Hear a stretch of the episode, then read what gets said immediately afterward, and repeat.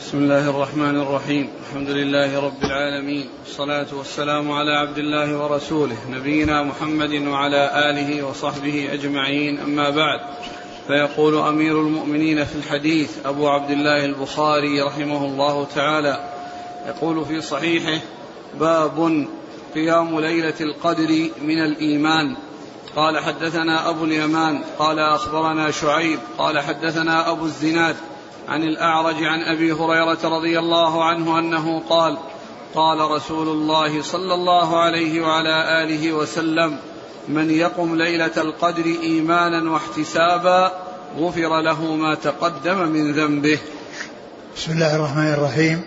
الحمد لله رب العالمين وصلى الله وسلم وبارك على عبده ورسوله نبينا محمد وعلى آله وأصحابه أجمعين أما بعد. فيقول الإمام أبو عبد الله البخاري رحمه الله باب قيام ليلة القدر من الإيمان. يعني هذه الترجمة كالتراجم التي تقدمت يعني قبل عدة تراجم التي هي تعداد آه، أعمال وبيان أنها من الإيمان. وقد سبق أن عرفنا أن الإمام البخاري رحمه الله لما ذكر حديث شعب الإيمان أتى بعده بأبواب متعددة ينص فيها على أن هذا الفعل أو أن هذا العمل من الإيمان وذلك لبيان يعني ما يدخل تحت يعني هذه هذه الشعب التي آه، أخبر النبي صلى الله عليه وسلم بأن بأن الإيمان هو هذا المقدار. ثمان بضع وستون شعبة أو بضع وسبعون شعبة فأتى بتراجم تبين آه، نماذج وأمثلة مما جاءت به النصوص دالة على اعتبار أعمال أنها من الإيمان. وقد سبق جملة من هذه التراجم ثم عقبها ببعض التراجم مثل ظلم دون ظلم وكذلك النفاق يعني الذي ذكره بعد ذلك و ثم عاد إلى تعداد آه، بعض أفعال الخير وبعض أعمال الخير والتي هي داخلة ضمن الإيمان أو أنها من جملة الإيمان أو من شعب الإيمان. واستخلص ذلك من هذه الأحاديث فقال باب ليلة القدر قيام ليلة القدر من الإيمان. من الإيمان. ثم ورد هذا الحديث عن أبي هريرة أن النبي صلى الله عليه وسلم قال من يقم ليلة القدر إيمانا واحتسابا غفر له ما تقدم من ذنبه. من يقم ليلة القدر إيمانا واحتسابا غفر له ما تقدم من ذنبه. فهو من أجل من أجل كلمة إيمانا يعني أتى بهذه الترجمة وقال ليلة قيام ليلة القدر من الإيمان قيام ليلة القدر من الإيمان. من يقم ليلة القدر إيمانا واحتسابا. إيمانا بوعد الله عز وجل آه الذي وعد من يقوم هذه الليلة بأنه يغفر له ما تقدم من ذنبه واحتسابا أي احتساب الأجر وطلب الأجر من الله عز وجل وتحريا للأجر تحصيل الثواب من الله سبحانه وتعالى. فالإيمان المقصود به التصديق. أنه صدق أو أنه مصدق بوعد الله ومصدق بما أخبر الله به آه، أخبر به رسوله الكريم صلى الله عليه وسلم. يعني من أن قيام هذه الليلة أنه آه، يترتب عليه مغفرة ما تقدم من الذنوب. فقوله من, من يقم ليلة القدر إيمانا واحتسابا إيمانا تصديقا بوعد الله عز وجل. واحتسابا احتساب الأجر والثواب من الله سبحانه وتعالى في قيامه. فهو يقوم يعني هذه هذه الليلة للأدلة الدالة على قيامها ويعني يصدق بما وعد الله به عز وجل من حصول الثواب عليها وهو يحتسب الأجر والثواب من الله سبحانه وتعالى في قيام هذه الليلة. وليلة القدر هي ليلة واحدة في العشر الأواخر من رمضان وهي كما أخبر الله عز وجل خير من ألف شهر. وهذا يدل على عظيم شأنها وعلى عظيم قدرها وأن قيامها فيه في وأن وأن هذه الليلة يعني قيامها والعمل الصالح فيها أنه خير من ألف شهر وألف شهر تعادل ثلاثا وثمانين سنة. يعني عمر يعني عمر رجل معمر طويل العمر. وهذا يبين لنا عظيم شأن هذه الليلة وعظيم قدرها وأنها ذات قدر وذات مكانة ومنزلة وأن شأنها عظيم عند الله سبحانه وتعالى. من يقوم ليلة القدر إيمانا واحتسابا غفر له ما تقدم من ذنبه. وليلة القدر هي في العشر الأواخر من رمضان والذي والذي ينبغي الإنسان والذي يستحب الإنسان أن يحرص على قيام الليالي العشر كلها ليدركها وليحصلها لأنها واحدة منها ولا تتعداها إلى غيرها بل هي موجودة في ضمن هذه الليالي العشر. فإذا اجتهد الإنسان في الليالي العشر من أولها إلى آخرها فإنه يكون بإذن الله آه، مدركا لهذه الليلة ولكنه لا يعرفها على التعيين ولا يعرفها على التحديد لكنها لا تخرج عن هذه الليالي العشر فإذا اجتهد فيها محتسبا الأجر والثواب عند الله عز وجل فإنه يرجى أن يحصل له القبول وأن يحصل له الثواب آه الذي آه صدق فيه بوعد الله واحتسب الأجر عند الله سبحانه وتعالى. من يقوم ليلة القدر إيمانا واحتسابا غفر له ما تقدم من ذنبه. نعم. قال حدثنا أبو اليمان. أبو اليمان الحكم بن نافع مر ذكره آه، في عدة أحاديث ومذكورا بكنيته أبو اليمان وفي موضع من المواضع التي سبقا مرت ذكر باسمه وكنيته. قيل حدثنا أبو اليمان الحكم بن نافع. وفي مواضع متعددة يذكر بكنيته دون اسمه لأنه مشهور بهذه الكنية. عن شعيب. وشعيب هو ابن أبي حمزة وهو الذي يروي عنه. يعني في الأحاديث التي مضت والتي جاء فيها ذكر أبي اليمان هو يروي عن شعيب بن أبي حمزة الذي هو من أخص أصحاب الزهري وهنا يروي عن أبي الزناد. نعم. وهنا يروي عن أبي الزناد. وأبو الزناد هو عبد الله بن ذكوان.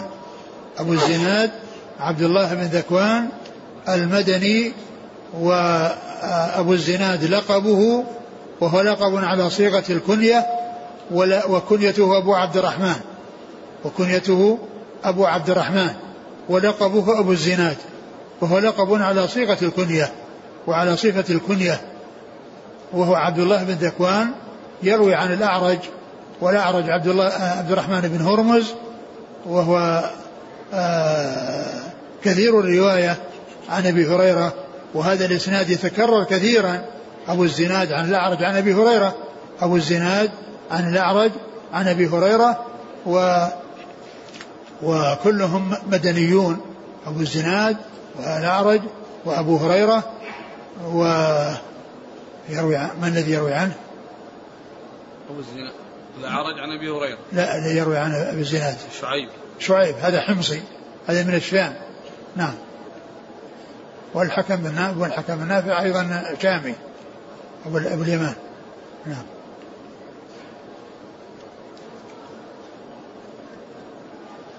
قال رحمه الله تعالى باب الجهاد من الإيمان. قال حدثنا حرمي بن حفص.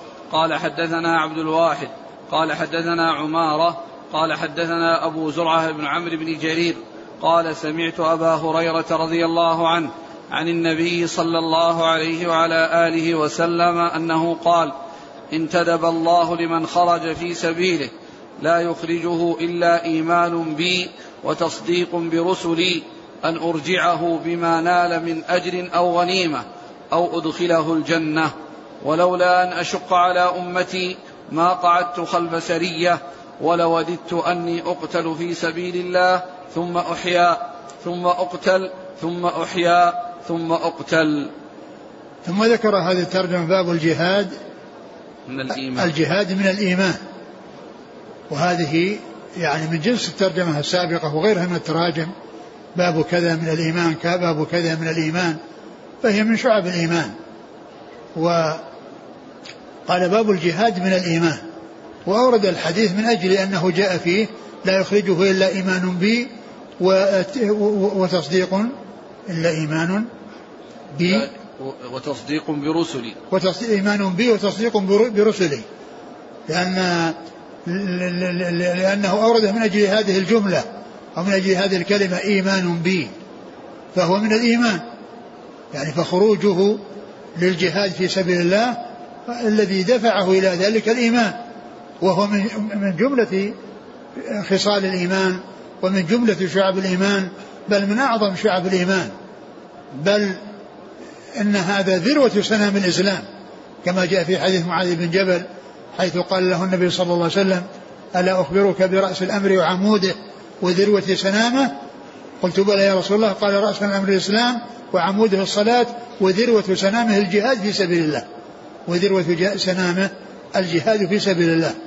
وذلك أن في الجهاد في سبيل الله إعلاء كلمة الله ونشر آآ آآ نشر الحق والهدى وإخراج الناس من الظلمات إلى النور وإدخالهم في هذا الدين الحنيف الذي به سلامتهم وبه نجاتهم وبه آآ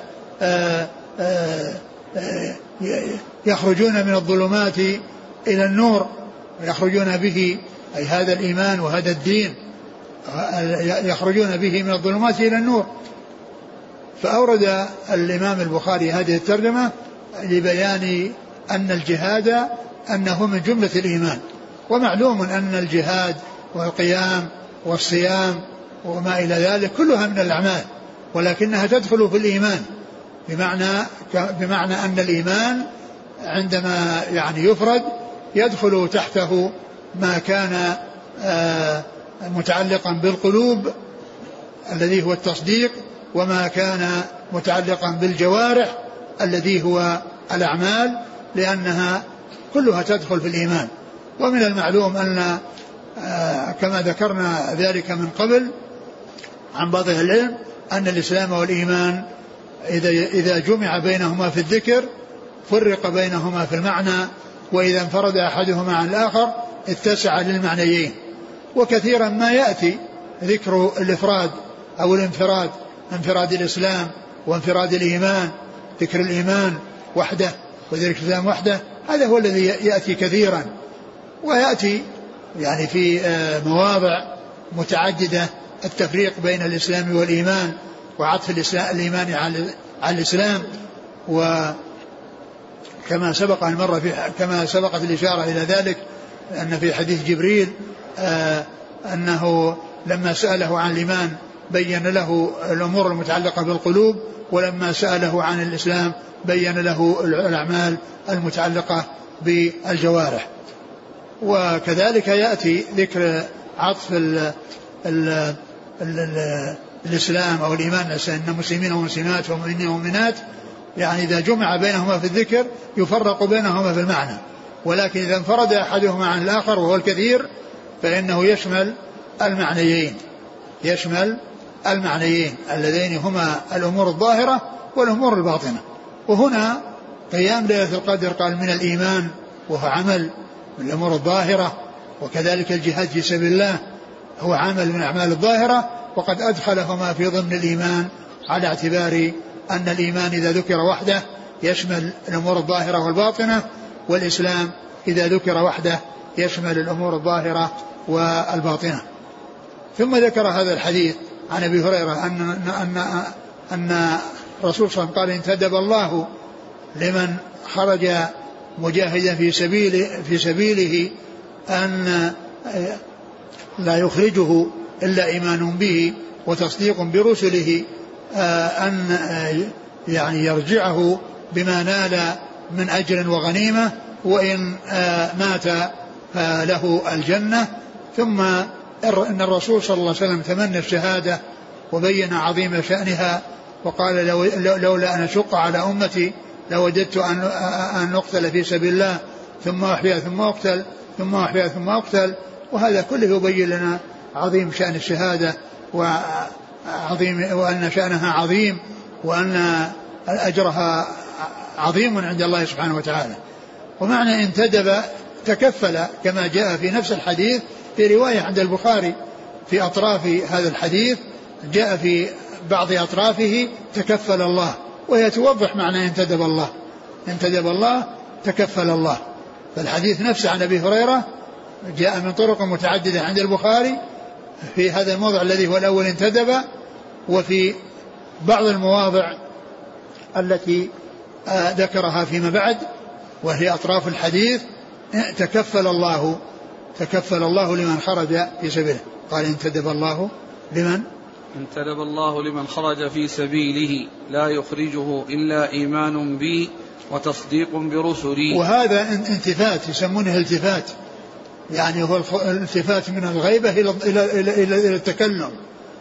يعني لأن إذا كان الكلام متصل ما في التفات يعني لمن خرج في سبيله لا يخرجه إلا إيمان به وتصديق برسله. لكنه حصل الالتفات من الغيبة إلى التكلم حيث قال لا يخرجه إلا إيمان بي وتصديق برسلي وهذا هو محل الشاهد من آه، إيراد الحديث في هذا الباب حيث قال آه، إيمان بي. لا يخرجه إلا إيمان بي. أي أن الجهاد من الإيمان؟ الجهاد من الإيمان. لا يخرجه إلا إيمان بي وتصديق لرسلي. نعم. بعده؟ أن أرجعه بما نال من تكفل الله أن يرجعه. تكفل الله بأن يرجعه إما أن يرجعه حيا يعني بما نال من أجر أو غنيمة يعني حصل غنيمة التي هي نتيجة الجهاد والتي ترتبت على الجهاد وأجر عند الله عز وجل. فحصل يعني حسنة الدنيا وحسنة الآخرة. ربنا آتنا في الدنيا حسنة وفي الآخرة حسنة وقنا عذاب النار. فمن حسنة الدنيا يعني حصول المال الطيب وحصول المال الحلال بل إن أن أن أن أن, أن, أن المال الذي يحصل عن طريق الجهاد في سبيل الله هو من من من أعظم يعني من من أحسن الأموال ومن أفضل الأموال. ولهذا جاء في الحديث عن النبي صلى الله عليه وسلم أنه قال جعل رزقي تحت ظل رمحي. جعل رزقي تحت ظل رمحي. فالرسول صلى الله عليه وسلم رزقه إنما هو من الفيء ومن ما يفيء الله به عز وجل في الجهاد في سبيله سبحانه وتعالى. وجعل رزقي تحت ظل رمحي فتكفل الله أن يرجعه بما نال من أجر أو من أجر وغنيمة أجر عند الله عز وجل وثواب عند الله عز وجل وغنيمة عاجلة وثمرة عاجلة وهي حصول يعني هذا الرزق الحلال الذي هو من من خير الأرزاق ومن أفضل الأرزاق ومن أفضل الأعمال الأموال وأجل الأموال.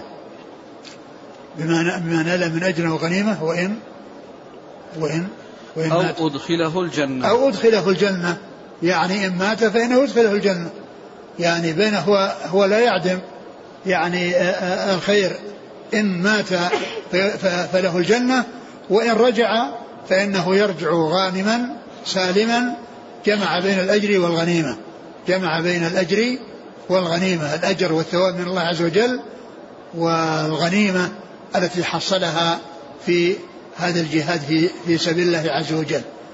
فهو إما أن يقتل وله الجنة وإما أن يرجع راجعا ظافرا بما حصله من أجر وغنيمة. ثم لما ذكر أن من مات له الجنة وأن الله تكفل له بالجنة إن لم يعد بل قتل في سبيل الله ثم أرشد النبي صلى الله عليه وسلم إلى عظيم شأن الشهادة في سبيل الله وبين أهميتها وأن النبي صلى الله عليه وسلم تمنى ذلك وأنه لو لولا مشقته على أمته ما تخلف عن سرية بأن بأن يذهب مع كل سرية ولا يتخلف عن سرية. وكون لولا أن أشق يعني أن الناس يعني لو فعل ذلك رسول الله صلى الله عليه وسلم لا أتعب الناس أنفسهم ولا تكلفوا أنهم يعني ما يتخلفون عن عن عن السرايا ولا يتخلفون عن سرية فيها رسول الله صلى الله عليه وسلم فهو الذي جعله ما يذهب مع كل سرية خشية أن يشق على أمته وعلى أصحابه الذين يخرجون معه أو الذين آآ آه، آآ آه، يعني لا يتخلفون عن أي سرية آه، بحيث يحصل منهم الإقدام على شيء يشق عليهم ويكون فيه مضرة عليهم من كان في زمنه صلى الله عليه وسلم من أصحابه فإنهم لا يتخلفون عنه ومن كان بعد ذلك فإن الواحد منهم أو أن, أن, أن, أن, أن, أن, أن الناس منهم يحرصون على أن لا يتخلفوا عن السرايا وفي ذلك ما فيه من من المشقة عليهم. نعم.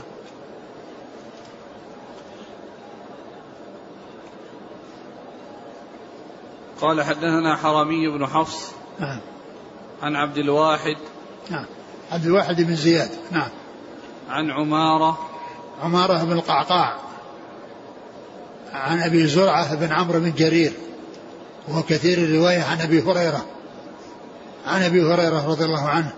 عبد الرحمن بن صخر الدوسي أكثر الصحابة حديثا. نعم.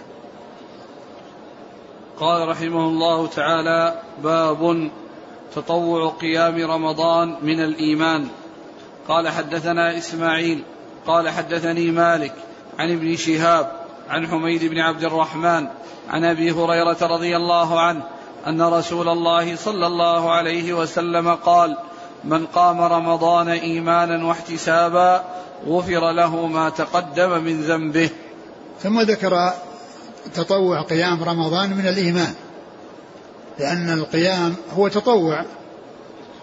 الله عز وجل فرض الصيام وجاء في سنة الرسول صلى الله عليه وسلم سن, سن القيام واستحباب القيام. فالله فرض صيامه وسن رسول الله صلى الله عليه وسلم قيامه ومن المعلوم أن الرسول صلى الله عليه وسلم ما يأتي منه هو من الله عز وجل. لكن الفرض جاء عن الله في كتابه اللي هو الصيام والقيام جاء عن الرسول صلى الله عليه وسلم في سنته وكل ذلك وحي من الله.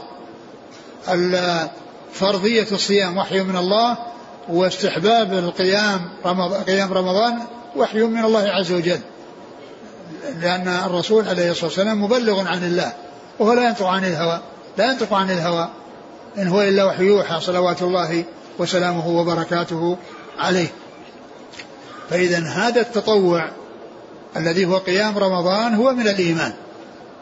وأورد فيه حديث بمعنى حديث من قام ليلة القدر إيمانا واحتسابا قال من قام رمضان إيمانا واحتسابا غفر له ما تقدم من ذنبه.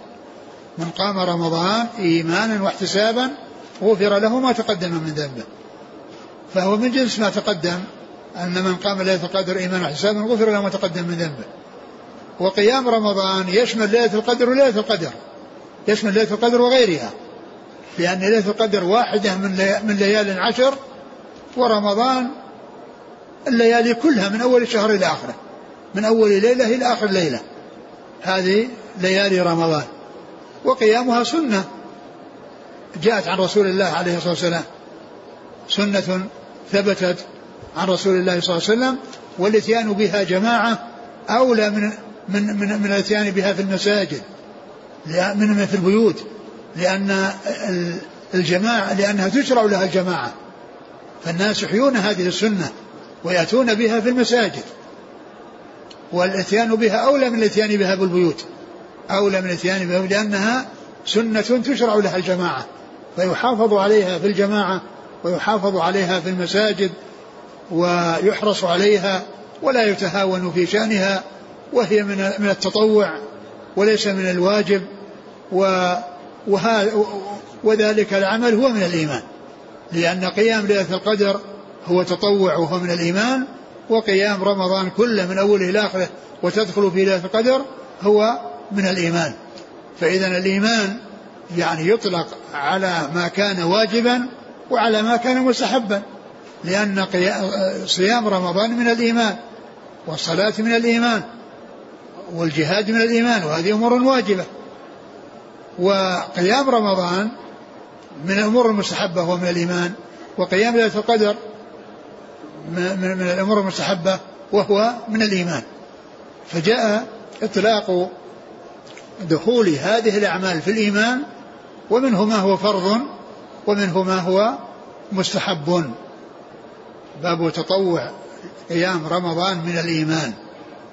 وساق هذا الحديث عن أبي هريرة. من قام ليلة القدر من قام رمضان إيمانا واحتسابا غفر له ما تقدم من ذنبه. وأتى به من أجل كلمة إيمانا.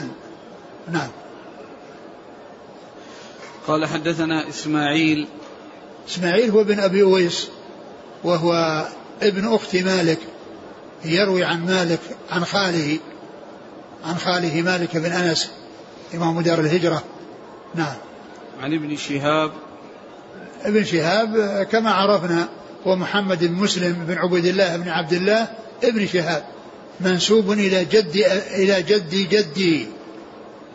منسوب إلى جد جده شهاب وكذلك ينسب إلى آه، آه، زهرة بن كلاب الذي هو في أعلى نسبه والذي يلتقي يعني الذي قريب من الالتقاء بنسب الرسول صلى الله عليه وسلم لأن زهرة بن كلاب هو أخو قصي بن كلاب.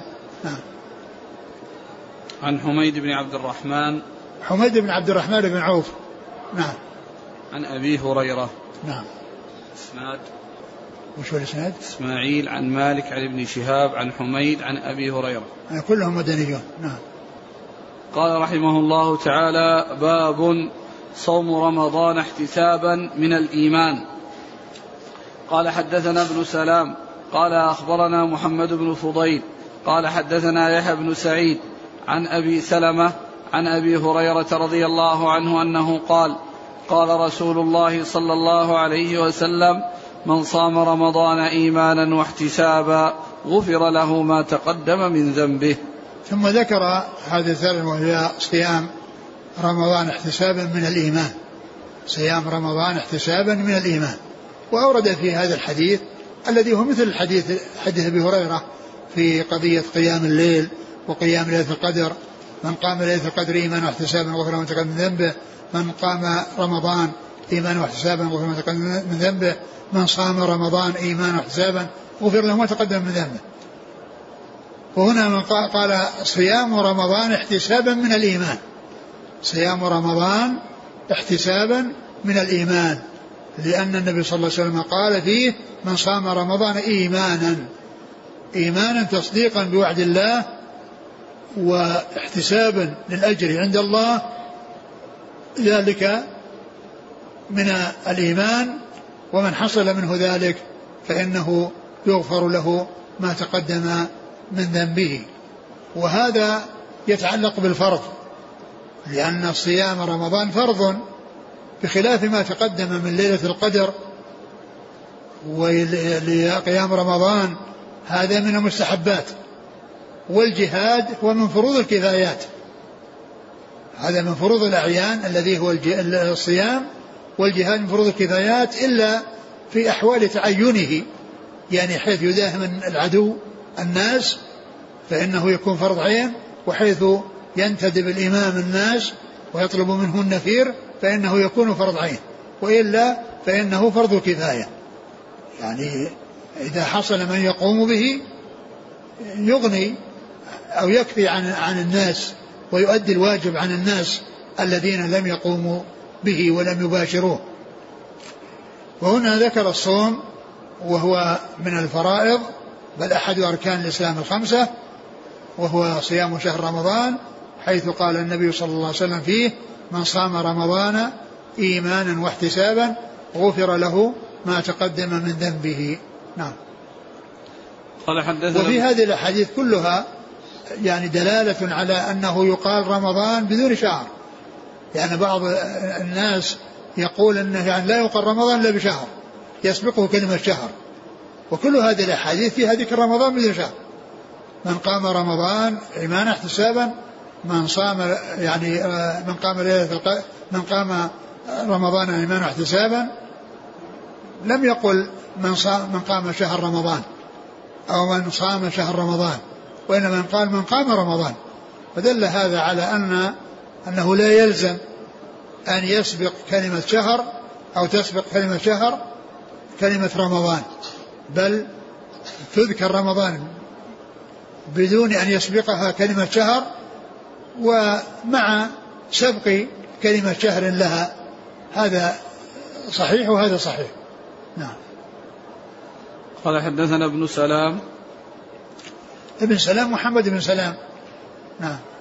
قال أخبرنا محمد بن فضيل. نعم بن غزوان. نعم. عن يحيى بن سعيد. هو الأنصاري. المدني. نعم. عن أبي سلمة. أبو سلمة بن عبد الرحمن بن عوف. وهو أحد فقهاء المدينة السبعة على أحد الأقوال الثلاثة في السابع منهم. لأن فقهاء المدينة ستة متفق على عدهم والثالث مختلف فيه. وأحد الأقوال الثلاثة في تعيين السابع هو أبو سلمة هذا. نعم. عن أبي هريرة. نعم. قال رحمه الله تعالى باب الدين يسر. وقول النبي صلى الله عليه وسلم أحب الدين إلى الله الحنيفية السمحة. قال حدثنا عبد السلام بن مطهر قال حدثنا عمر بن علي عن معن بن محمد الغفاري عن سعيد بن أبي سعيد المقبري عن أبي هريرة رضي الله عنه عن النبي صلى الله عليه وعلى آله وسلم أنه قال إن الدين يسر. ولن يشاد الدين أحد إلا غلبه. فسددوا وقاربوا وأبشروا واستعينوا بالغدوة والروحة وشيء من الدلجة. ثم ذكر باب الدين يسر باب الدين يسر باب الدين يسر وقول النبي صلى الله عليه وسلم أحب الدين إلى الله الحنيفية. أحب الدين إلى الله الحنيفية السمحة. أحب الدين إلى الله الحنيفية السمحة. ثم ذكر الحديث عن رسول الله صلى الله عليه وسلم هذا الحديث الذي عن أبي هريرة رضي الله عنه. وقوله الدين يسر يعني هذا أول الحديث الذي ذكره. وذكر حديثا آخر يعني هذا ليس على شرطه وإنما ذكره في الترجمة. وقد جاء عنه في الأدب المفرد وكذلك في مسند الإمام أحمد وهو يعني في بعض أسانيده مقال ولكن له شواهد يعني يتقوى بها ولم يورد يورده مسندا لأنه ليس على شرطه ولكنه أورده مسندا في كتابه الأدب المفرد وقبله الإمام أحمد أورده في مسنده. باب الدين يسر ولا وقول النبي صلى الله عليه وسلم أحب الدين إلى الله الحنيفية السمحة. أحب الدين إلى الله الحنيفية السمحة. أحب الدين إلى الله يعني خصال الدين وأعمال الدين الحنيفية السمحة التي فيها الاعتدال والتوسط وعدم الإفراط والتفريط. ثم ذكر الحديث. نعم. قال قال صلى الله عليه وسلم إن الدين يسر. قال إن الدين يسر. وهذا هو المطابق للترجمة. الدين يسر يعني ذو يسر. والله عز وجل يعني شرع فيسر. ولم يكلف الناس ما لا يطيقون بل شرع لهم وأمرهم بأشياء هم لها مطيقون. وهذا من تيسير الله عز وجل في في في في, في شرعه أنه شرع فيسر وكلف العباد بشيء يطيقونه ولم يكلفهم بشيء لا يطيقونه. وهذا من تيسير الله عز وجل وهذا من وصف هذا الدين بأنه يسر لأنه آه لأنه ليس فيه آه الإضرار والمشقة التي تلحق الضرر بالمكلفين وإنما هو يسر. وهذه التكاليف التي هي مستطاعة من من لم يقدر عليها لأمر طارئ ولعذر حصل له فإنه معذور. كما جاء في الحديث صل قائما فإن لم تستطع فقاعدا فإن لم تستطع فعلى الناس يصلون عن قيام لكن قد يحصل لبعض الناس أنه لا يستطيع القيام فيصلي وهو جالس. لا يكلف القيام وهو لا يستطيع القيام. لا يلزم بالقيام وهو لا يستطيعه وإنما يلزم بشيء يستطيع إن كان يستطيع القيام ليس له أن يصلي جالسا. وإن كان لا يستطيع لا يستطيع الجلوس لا يكلف أن يجلس ليصلي بل يصليه على جنبه مضطجعا. وهذا من تيسير الله عز وجل. وهذا من تيسير الله عز وجل في تشريعه لعباده. إن الدين إن الدين يسر و ولن يشاد الدين أحد إلا غلبه. ولن يشاد الدين أحد إلا غلبه. يعني أن أن الناس فيما يتعلق بالنوافل لأن الفرائض هذه لا بد منها والناس يأتون بها على قدر يعني طاقتهم. الصلاة يصلي الإنسان قائم وإذا لم يصلي يصلي جالس وإذا لم يصلي يصلي يعني هو مضطجع. على على حسب طاقته. وأما بالنسبة للنوافل فالإنسان لا يأتي بنوافل أو يلزم نفسه بنوافل تشق عليه. ويعني يأتي بشيء فيه مضرة عليه وإنما يأتي بشيء يقدر عليه ويكون متوسطا معتدلا لا يأتي بشيء كثير يعني يمله ويتركه ولا يستطيع الاستمرار عليه وإنما يأتي بالشيء الذي يطيقه ويستمر عليه. و وكما يقولون قليل تداوم عليه خير من كثير تنقطع عنه. قليل تداوم عليه خير من كثير تنقطع عنه. ولهذا جاء النبي صلى الله عليه وسلم أحب العمل إلى الله أدومه وإن قل. أحب العمل إلى الله أدومه وإن قل. قوله صلى الله عليه وسلم ولن يشاد الدين أحد إلا غلبه يعني لن يشاد أحد الدين يعني بأن يأتي بتطوعات يعني فيها آه فيها مشقة وفيها تكلف وفيها يعني آه إلحاق الضرر بالإنسان إلا غلبه إلا غلبه الدين. بمعنى أنه يعني قد يأتي عليه وقت لا يستطيع فيرجع أمره إلى أن يرجع إلى اليسر وإلى التيسير لأن الشيء الذي أراد أن يقوم به مع مشقته يؤدي ذلك إلى إلى الإضرار به أو يؤدي ذلك إلى أن يأتي وقت لا يستطيع أن يفي بهذا الشيء الذي التزمه والشيء الذي أراد أن يفعل. لن يشاد الدين أحد إلا غلبه. يعني كون الإنسان يزيد ويجهد نفسه ويأتي بشيء يشق عليه فإن النتيجة أن الدين يغلبه بمعنى أنه إذا عجز يرجع إلى التيسير ويرجع إلى ذلك اليسر الذي هو مأمور به وأن يأتي بشيء يداوم عليه وهو يقدر عليه خير من أن يكثر ثم يهمل ويترك. فقليل تداوم عليه خير من كثير تنقطع عنه. وهذا معنى قوله صلى الله عليه وسلم لن يشاد الدين أحد إلا غلبه. يكون الإنسان يأتي بشيء ويأتي بتكلف ويأتي آه، بشيء فيه إفراط وتجاوز للحد لا يستطيع الاستمرار عليه ولا المداومة عليه تكون النتيجة أنه قد يفشل وقد يعني يعوقه عائق وقد يحصل له تعب ونصب فيعود الأمر إلى أن يرجع إلى ما أرشد إليه هذا الدين من أن الإنسان يأتي بالشيء الذي يطيقه ولا يكلف نفسه شيئا لا يطيقه فيندم ويرجع إلى ذلك الشيء الذي يطيقه. فكون الإنسان يأتي بالشيء الذي يطيقه ويستمر عليه ويداوم عليه خير من أن يأتي بكثير يمله ويتعب عليه ويندم على كونه ألزم نفسه به وهو لا يستطيع أن يفي بما ألتزم به. فيؤدي بذلك إلى أن يعني يغلبه الدين وأن يرجع إلى الشيء الذي فيه تيسير في آخر الأمر. ثم قال بعد ذلك فسددوا وقاربوا. لما قال ولن شد الدين أحد إلى غلبه قال سددوا. يعني اعملوا السداد الذي هو الاعتدال الذي لا إفراط ولا تفريط لا تقصير ولا زيادة وغلو. وإفراط. فلا يقصر ولا يفرط. لا يفرط ولا يفرط. فالاعتدال والتوسط في الأمور خير من التقصير فيها والنزول عن عن عما ينبغي من الاعتدال أو تجاوز ما آه، آه، ذلك الاعتدال.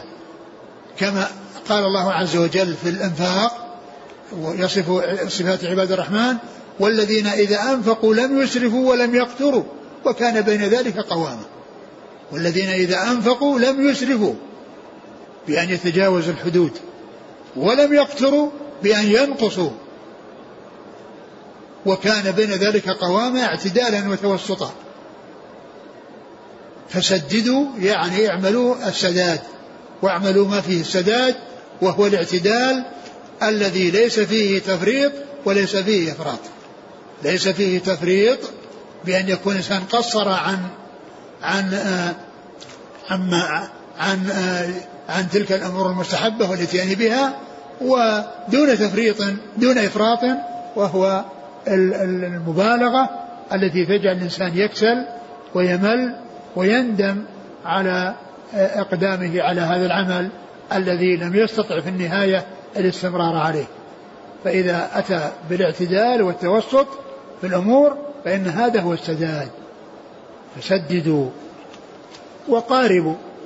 يعني إذا لم يعني يستطع الإنسان أن يأتي بالاعتدال والتوسط فيكون يقاربه. يعني يكون على يعني قريب من قريب منه. يعني فلا يقصر ولا يزيد. فسددوا وقاربوا وأبشروا.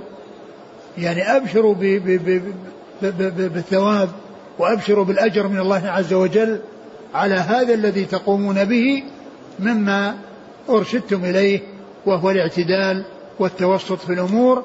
أبشروا بالأجر وأبشروا بالثواب الجزيل من الله سبحانه وتعالى. وعليكم. وعليكم. قال فسددوا وقاربوا وأبشروا واستعينوا بالغدوة والروحة. واستعينوا بالغدوة والروحة. الغدوة يعني ال ال ال السير في أول النهار أو الاشتغال في أول النهار. الغدوة التي هي يعني يعني في أول النهار والروحة التي هي في الرواح لأنه غدا غدا أو راح يعني تغدو خماصا وتروح بطانا الطيور. لو أنكم توكلون على الله حق التوكل لرزقكم كما يرزق الطير تغدو خماصا تروح في أول النهار خاويه البطون ثم ترجع في المساء ممتلئة البطون. تغدو خماصا وتروح بطانا الغدوة والروحه وشيء من الدلجة. وشيء نعم وشيء من الدلجة. وهو المشي في الليل. وهو الماء المشي في الليل والسير في الليل. وهذه هي هذه الأوقات هي أوقات النشاط. هذه أوقات النشاط التي يكون فيها النشاط. يعني في في أول النهار وفي الرواح وفي الليل وكما أن فيها أيضا يعني فيما يتعلق بالسير وسير الأبدان أن فيها يعني النشاط وفيها القوة فإن الاجتهاد في العبادة يعني في الليل فيه قوة فيه قوة الإيمان وفيه آه يعني النشاط يعني في العمل الصالح.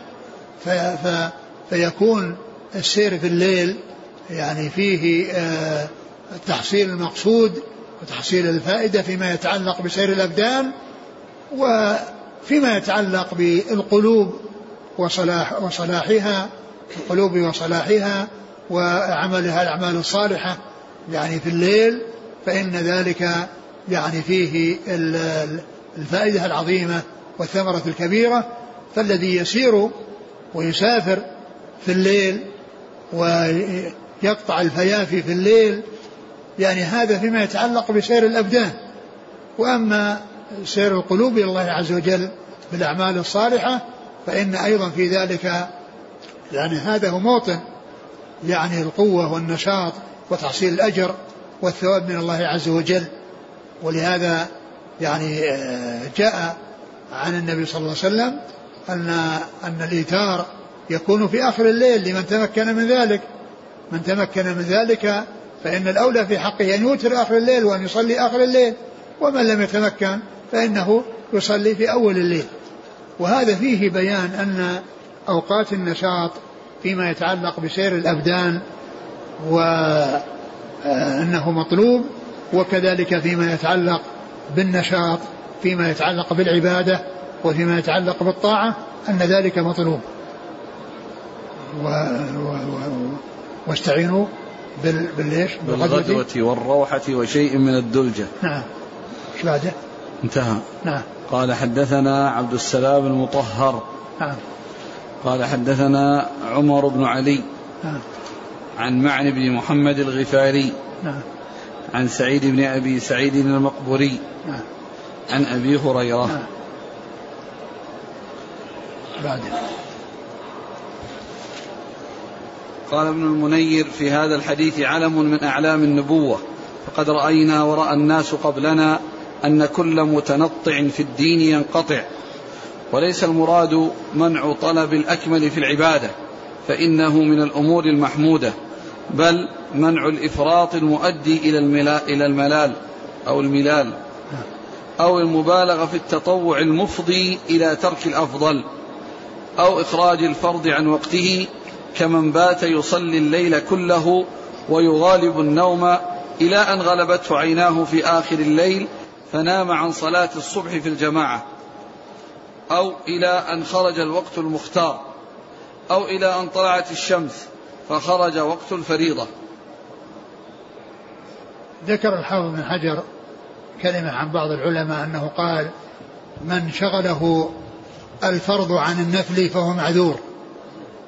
ومن شغله النفل عن الفرض فهو مغرور. من شغله النفل عن الفرض فهو مغرور.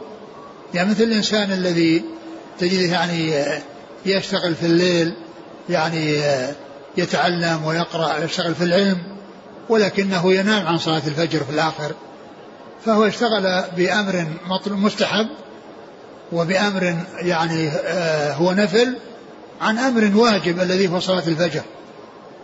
فمن اشتغل بالنفل أو شغله النفل عن الفرض فهو مغرور ومن شغله الفرض عن النفل فهو معذور لأنه مشتغل بما هو واجب عليه. كما قال الله عز وجل في الحديث القدسي آه من عاد لي وما تقرب إلي عبدي بشيء أحب إلي مما افترضته عليه. نعم. يقول حافظ بن حجر وقد يستفاد من هذا الإشارة إلى الأخذ بالرخصة الشرعية. فإن الأخذ بالعزيمة في موضع الرخصة تنطع كمن يترك التيمم عند العجز عن استعمال الماء فيفضي به استعماله إلى حصول الضرر. نعم. كمن كمن؟ كمن؟ كمن يترك التيمم عند العجز عن استعمال الماء فيفضي به استعماله إلى حصول الضرر. نعم يستعمل الماء ويترك التيمم. نعم.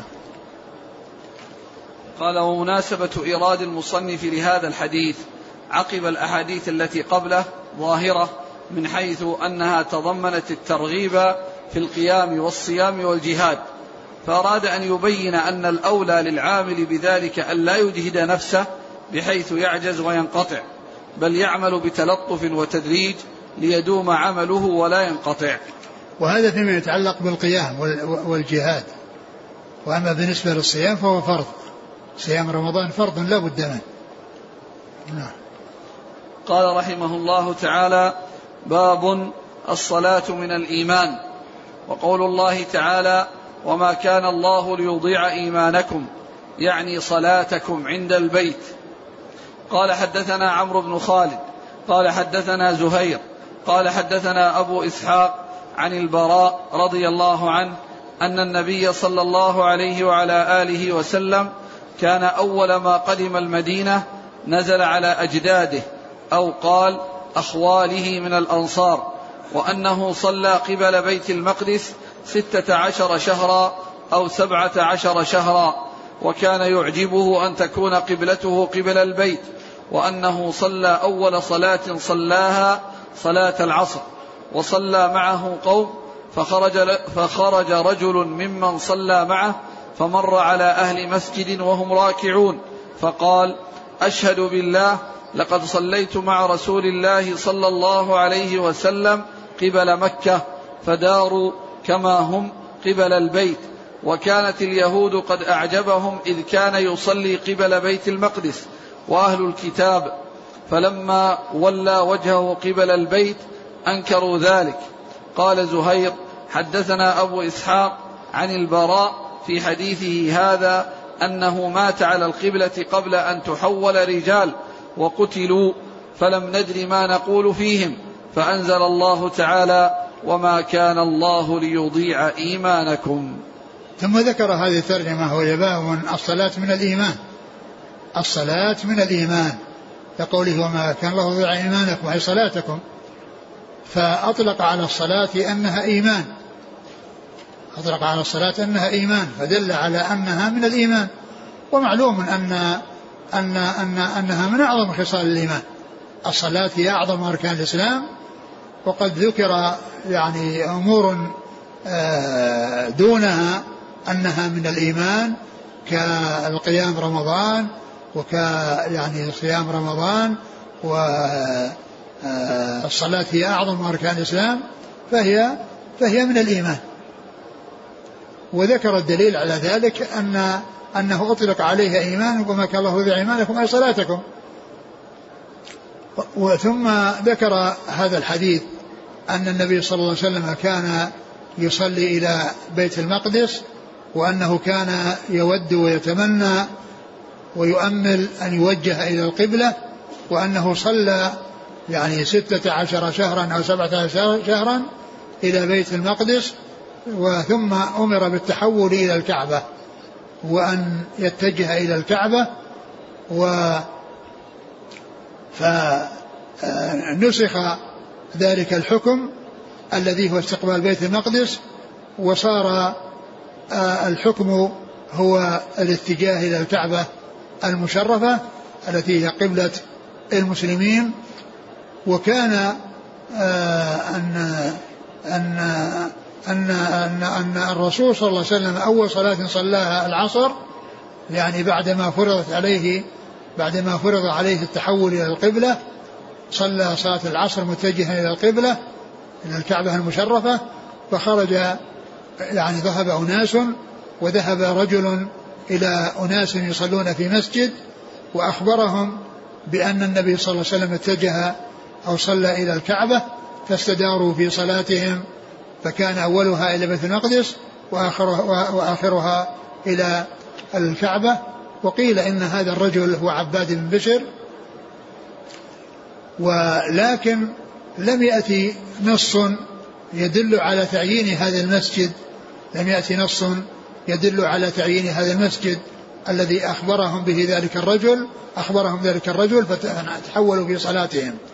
وما ذكر أن مسجد القبلتين هو الذي حصل فيه ذلك وحصل فيه التحول في الصلاة لم يثبت فيه سنة عن رسول الله صلى الله عليه وسلم وإنما ذكر ذلك عن الواقدي ذكره عنه تلميذه آه ابن سعد في الطبقات وعبر عنه بقوله يقال يقال يعني والذي ذكر ذلك هو الواقدي.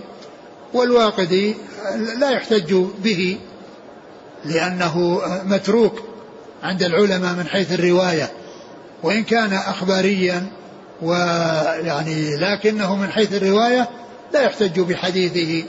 كما قال الحافظ بن حجر في ترجمته في تقريب التهذيب متروك مع سعة علمه وقال عنه ابن تيمية لا يحتج به يعني يعني إذا وافق فكيف فكيف إذا خالف؟ لا يحتج به ولو وافق فكيف إذا إذا إذا خالف؟ وقال عنه الحافظ حجر كما قلت إنه متروك. فالذي جاء فيما يتعلق بالمسجد الذي يقال مسجد القبلتين الآن هو إنما جاء من طريق الواقدي وهو لم يثبت. وقد ذكر ذلك آه، ابن سعد في الطبقات ونقلها ونقله عنه الحافظ بن حجر في فتح الباري. ولم يأتي شيء يدل على أن هذا المسجد بعينه أو أن مسجدا معينا بعينه هو الذي حصل. وإنما جاء ثبت في حديث آخر في الصحيحين أن أن أهل أن أهل قبى جاءهم الخبر وهم في صلاة الصبح فتحولوا وأخبروا في الصلاة وأنهم تحولوا من جهة بيت المقدس إلى جهة الكعبة. وبعد هذا بعد الحديث بعد هذا إيش قال؟ بعد التحول. فخرج رجل ممن صلى معه فمر على أهل مسجد وهم راكعون فقال أشهد بالله لقد صليت مع رسول الله صلى الله عليه وسلم قبل مكة فداروا كما هم قبل البيت وكانت اليهود قد أعجبهم إذ كان يصلي قبل بيت المقدس. وكان اليهود أعجبهم صنيع الرسول صلى الله عليه وسلم وهو كان يصلي إلى بيت المقدس. لأنها قبلتهم فكان أعجبهم ذلك. نعم. وأهل الكتاب. المقصود بهم اليهود. معطوف عليه. نعم. فلما ولى وجهه قبل البيت أنكروا ذلك.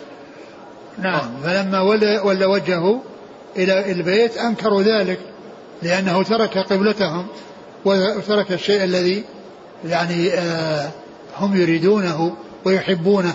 نعم. قال زهير عن البراء في حديث هذا أنه مات على القبلة قبل أن تحول رجال وقتلوا فلم ندري ما نقول فيهم فأنزل الله تعالى وما كان الله ليضيع إيمانكم ثم ذكر أن أن أناسا ما أدركوا النسخ وما أدركوا التحول إلى القبلة الكعبة وإنما ماتوا وهم يصلون إلى بيت المقدس ولم يدركوا النسخ إلى القبلة فلم يصلوا إلى القبلة. فيعني الصحابة رضي الله عنهم يعني ذكروا ذلك ويعني آه، آه، خشوا ألا يكون حصلوا آه، حصل لهم يعني يعني هذا الذي هذا الخير الذي حصل لغيرهم فأنزل الله ما كان الله ليضيع إيمانكم يعني صلاتكم إلى بيت المقدس. يعني هؤلاء الذين صلوا لا لا يضيع يعني عند الله. وإن كان نسخ إلى القبلة لأن هذا هو الذي أمكنهم وهذا هو الذي أقدروا عليه وهذا هو الذي صار في زمانهم وشيء جاء بعدهم لا لا يؤثر عليهم شيئا وإنما أجرهم على الله وقد أدوا ما عليهم في الوقت الذي آه، شرع لهم الصلاة وأن يستقبلوا بيت المقدس. فكون آه، لم يدركوا ذلك لا يؤثر. لأن الله لا يضيع إيمانهم أي صلاتهم إلى بيت المقدس. وبلغني قال وبلغ إيش؟ قال زهير حدثنا أبو إسحاق عن البراء في حديثه هذا أنه مات على القبلة قبل أن تحول رجال وقتلوا. مات على القبلة يعني التي القبلة الأولى قبل أن تحول رجال. ما صلوا إلا, إلا إلى القبلة الأولى ولم يصلوا إلى القبلة الثانية فتحدثوا فيهم فأنزل الله وما كان الله ليضيع إيمانكم نعم. لكن في أول الترجمة قال وقول الله تعالى وما كان الله ليضيع إيمانكم يعني صلاتكم عند البيت يعني صلاتهم عند البيت يعني إلى إلى إلى إلى بيت المقدس لأنه قبل أن تحول وكانوا عند الكعبة يعني يصلون عند الكعبة لكن يعني آه، قيل أن الرسول صلى الله عليه وسلم كان يجعل القبلة بينه وبين الكعبة بينه وبين آه، بيت المقدس فيأتي من الجهة من جهة الجنوب فيستقبل القبلة ويستقبل بيت المقدس أو أنه يستقبل بيت المقدس ويجعل الكعبة وراءه فكان يصلي عند البيت إلى إلى بيت المقدس. يصلي عند البيت إلى بيت المقدس. نعم. قال حدثنا عمرو بن خالد نعم. عن زهير زهير بن معاوية نعم. عن أبي إسحاق وعمرو بن عبد الله الهمداني السبيعي. عن البراء البراء بن عازب رضي الله تعالى عنهما. نعم. قال رحمه الله تعالى باب حسن إسلام المرء. والله تعالى أعلم وصلى الله وسلم وبارك على عبده ورسوله. نبينا محمد وعلى آله وأصحابه أجمعين. جزاكم الله خيرا وبارك الله فيكم وألهمكم الله الصواب ووفقكم للحق. نفعنا الله بما سمعنا وغفر الله لنا ولكم وللمسلمين أجمعين. يقول حافظ بن حجر في الحديث من الفوائد الرد على المرجئة في إنكارهم تسمية أعمال الدين إيمانا.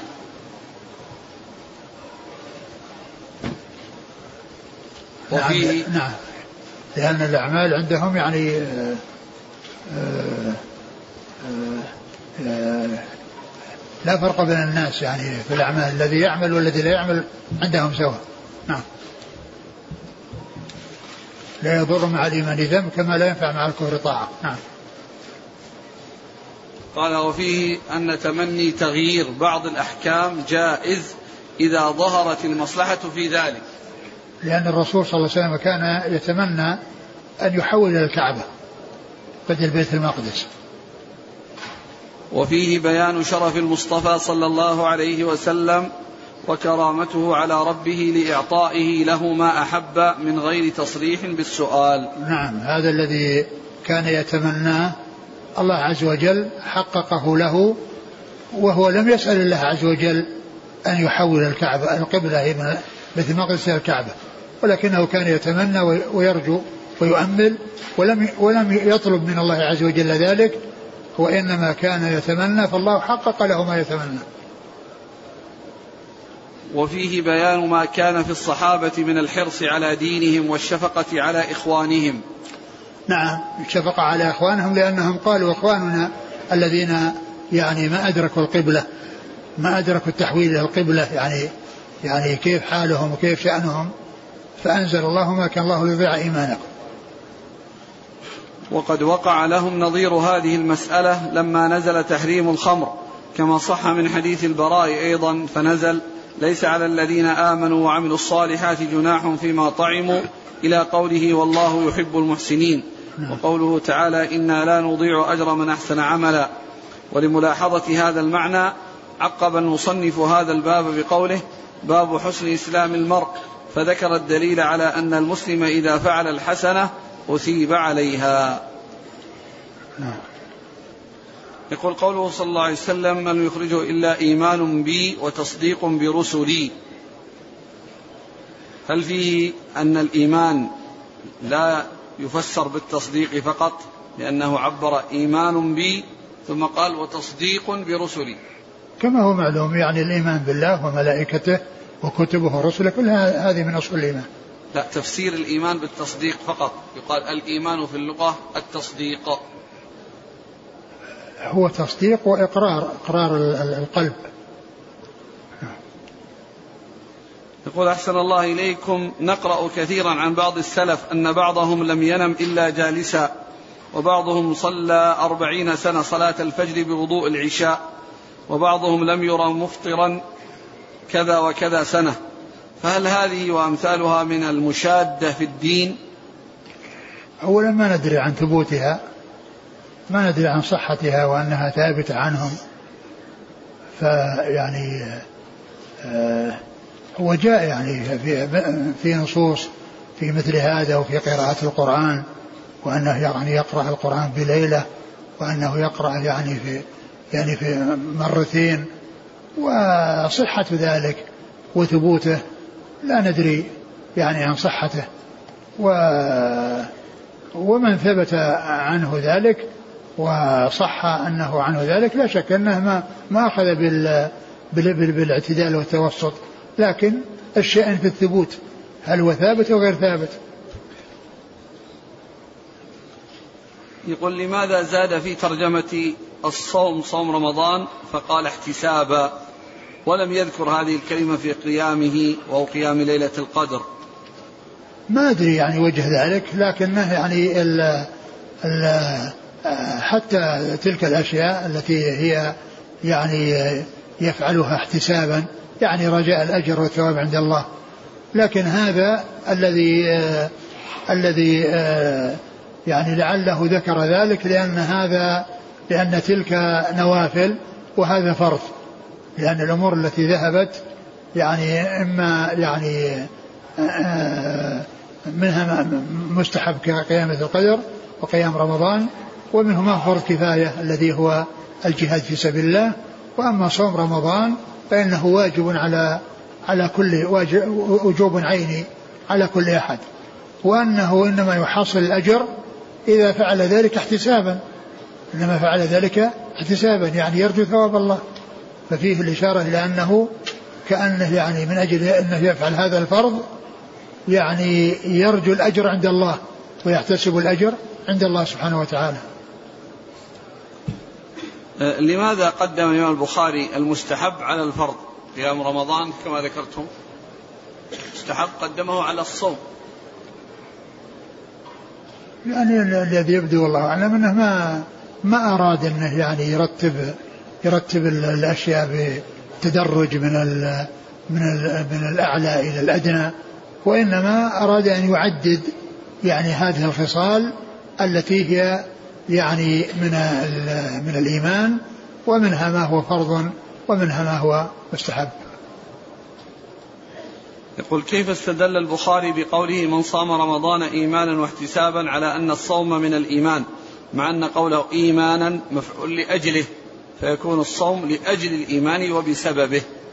معلوم حتى من قام ليلة القدر إيمانا ومن قام رمضان ومن قام رمضان إيمانا كل هذا من أجل هذا يعني قام الذي الذي دفعه إليه الإيمان وأنه من الإيمان وإيمانه هو الذي دفعه إلى هذا يعني لأن الإيمان هو التصديق وهو مصدق بوعد الله عز وجل. مصدق بوعد الله ومحتسب الأجر عند الله سبحانه وتعالى. إذا قال الحافظ ابن حجر قال شيخنا شيخ الإسلام ما المقصود؟ المقصود به البلقيني ذكره في أول حديث حديث إنما النيات يعني ذكره يعني يذكره في مواضع كثيرة يقول شيخنا شيخ الإسلام وفي بعضها يقول شيخنا شيخ شيخ الإسلام شيخنا شيخ الإسلام البلقيني وقد ذكره في شرح حديث إنما النيات سماه. يقول هل صحيح هذه المقولة؟ الدين يسر وليس كل يسر دين. معلوم أن أن الدين يسر لكن ليس كل يسر يعني يقال من الدين. فيه أمور يعني أمور طيبة وأمور يعني آه مستحسنة. لا يقال لكن لا يقال أنها من الدين. لا يقال أنها من الدين. لأنه لا ليس كل شيء طيب يقال أنه دين. يقول ماذا تقولون في من يستدل بحديث الدين يسر فينتقي من كل مذهب فقهي شيئا يوافق هواه هذا الذي قال عنه بعض العلماء أن من تتبع الرخص تزندق. يعني من تتبع الرخص تزندق. يعني معناه أنه ينتقي ما يوافق هواه. وفيه نقول عن عن عن العلماء في هذا وذم. يعني من يكون ذلك. يعني يقول قال سليمان التيمي إذا أخذت برخصة كل عالم إذا أخذت برخصة رخصان اجتمع فيك الشر كله. إذا أخذت برخصة كل عالم اجتمع فيك الشر كله. ثم علق عليه الحافظ بن عبد البر قال ولا أعلم في ذلك خلافا.